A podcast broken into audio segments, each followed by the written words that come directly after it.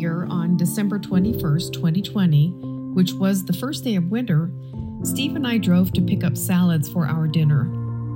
It had been a challenging month, having just had his mother pass away into heaven while in Wuhan COVID 19 lockdowns in a nursing facility in Illinois.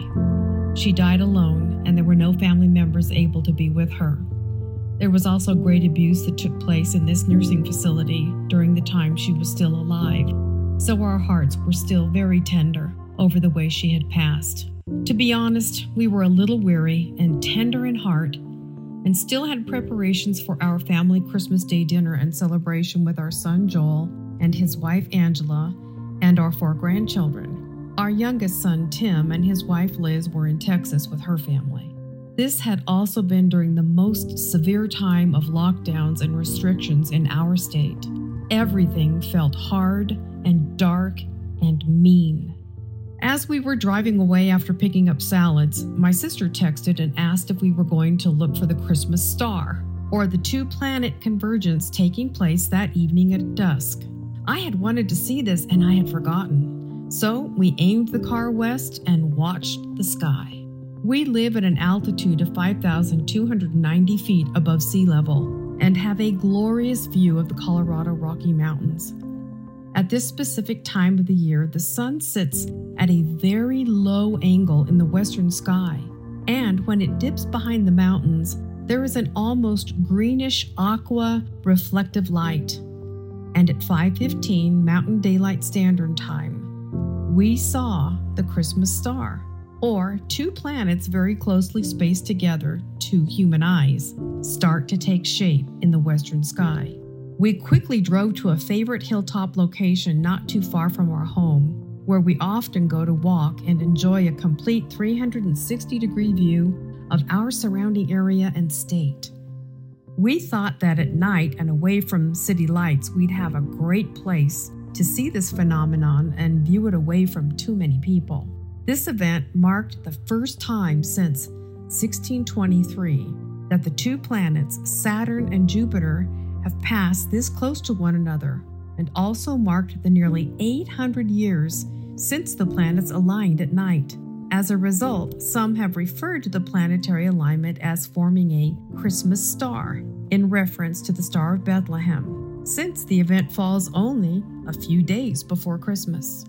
As we drove in, thinking we'd take the dirt road up the hill where there was a parking area, all around us there were hundreds of people parked on the dirt driveway up the hill and on the side streets of the neighborhood surrounding it. Hundreds of people were standing on the hill, looking westward and upward, looking for the Christmas star.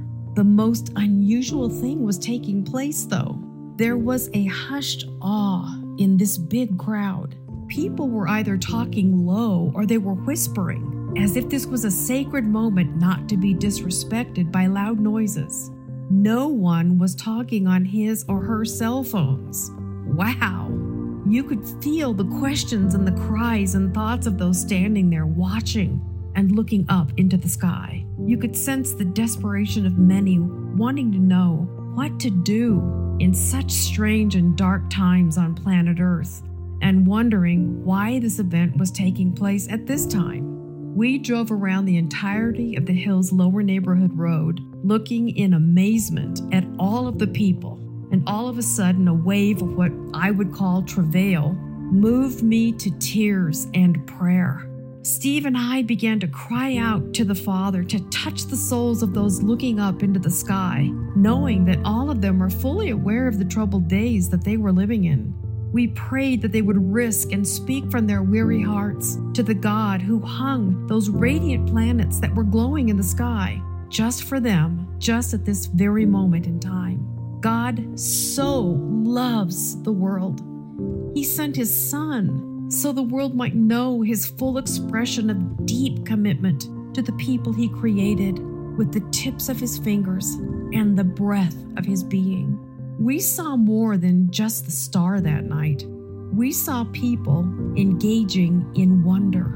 Of course, we know it wasn't the Christmas star shining so very brightly in the sky on the longest and darkest day or night of the year, the winter solstice. But doesn't the Lord create things that would show signs and wonders in the mm. heavenlies? Why did he allow this to happen that night during the customary season on earth where people celebrate the birth of Christ, when the earth was in such turmoil and still is? Because he knows that if he can use something to draw people to himself, he will do it. Psalm 57 10 through 11 says, Your love is so extravagant, it reaches to the heavens. Your faithfulness is so astonishing, it stretches to the sky. Lord God, be exalted as you soar through the heavenlies. May your shining glory be shown in the skies. Let it be seen high above all the earth. Of course, it was not the actual date of the birth of Jesus Christ in December, nor was this the actual star that was seen by the shepherds and wise men. But God knows mankind, and they know the stories, and that there was a star to guide them. So he wastes nothing in order to draw all men to himself. In Acts 2:17 it says, "This is what I will do in the last days. I will pour out my spirit on everybody and cause your sons and daughters to prophesy, and your young men will see visions, and your old men will experience dreams from God. The Holy Spirit will come upon all my servants, men and women alike, and they will prophesy. I will reveal startling signs and wonders in the sky above and mighty miracles on the earth below. Now, these planets would be closest to each other in the sky on December 21st, appearing only a tenth of a degree apart but they would remain in close alignment for a few days and would be easily visible to the naked eye when looking toward the slight southwest just after sunset on the first day of winter in the Northern Hemisphere. Now, this is the part where the kindness and supernatural touch of God took place for Steve and I. We had had a very intense and sad family upset with some stressed out relatives the night before and had done a bit of damage control and coaching of everyone. But our hearts were hurting over words that had been spoken and the pain that they had caused for many. Holidays can bring out often the dysfunctions and anger in some people who tend to not address personal issues. We gently but firmly coached a few involved to see things more accurately and to go and correct their bad choices of words and apologize. They did, but the upset left everyone feeling grieved and raw. On Christmas Eve, we like to take a tray of home baked treats to a few of our neighbors and wish them a joyful Christmas. I had asked Steve to run a final tray across the street to some neighbors who hadn't been home earlier. As I was standing at the kitchen sink, rinsing out a bowl that had held cookie dough, I was talking to the Lord and sharing my heart and sadness with Him about missing my precious mother in law the strangeness of the dark world of a bioterror weapon that was causing such fear and sickness, and the grief I felt after the tense family situation. I asked him to pour over Steve and I his holiness and peace, and I asked him to receive an offering of praise out of this sorrow, thanking him for coming to earth as a savior in such a dark and wicked world. I then had a thought that reminded me that the Christmas star was still visible in the sky on that night, and I realized the timing right then would be perfect to view from our front porch. We have this unusual glow, like I said before, in the west in the winter months when the sun sets, and I could see the hue as I walked toward our front door, which has glass in it. As I stepped out onto the porch, I could see the two stars, which were a bit more separated at this point, but absolutely clear. You can see it in the picture. What took place next was something I have no explanation as to where it came from, but the timing of it was so precise and overwhelming that I just stood there in awe and wept. A chorus of voices began singing Silent Night, Holy Night, Son of God loves pure light, radiant beams from thy holy face, with the dawn of redeeming grace, Jesus Lord at thy birth Jesus Lord at thy birth. There were no instruments accompanying the voices, and it wasn't coming from a house or a car nearby. It was out in the open air and reverberating over our street, softly and simply. Steve was coming back across the street about the time the voices began to sing, and we stood there on our lawn, looking at the stars growing brighter as the sky grew darker, and marveled at this singing. It was just one song, then no more. We wondered if there was an outdoor service somewhere and maybe the sound was traveling. but the words were very clear and understandable. The moment was as if we were suspended in time, and the presence of God softly fell on us and around us and soothed our weary souls.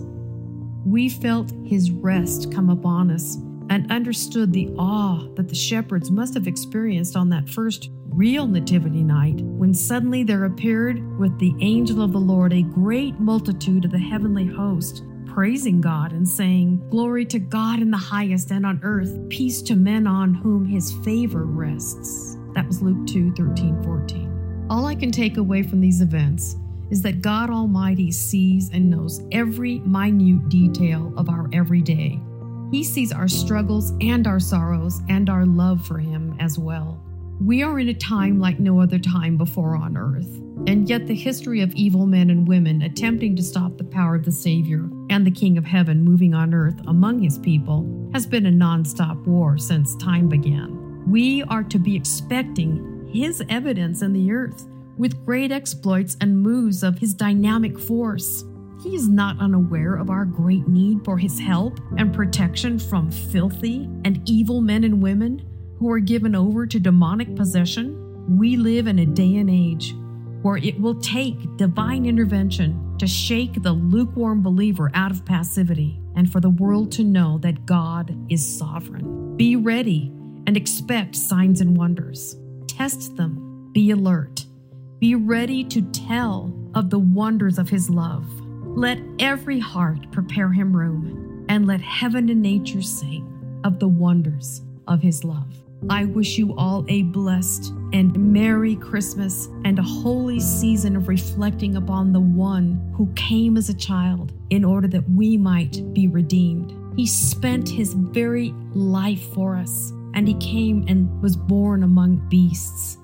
I think that says a lot. He knew the beastly nature of the soul of man, and that only something pure and holy and clean that obeyed the Father could set us free from the captivity of darkness. May the presence and the power and the might and the supernatural tangibles be available and obvious to you as we press in to this next year in 2022. Be ready for God to show exploits, but be even more ready for Him to use you to tell of the wonders and the truth of His love so that those in darkness may look up and behold their Redeemer. Goodbye for now.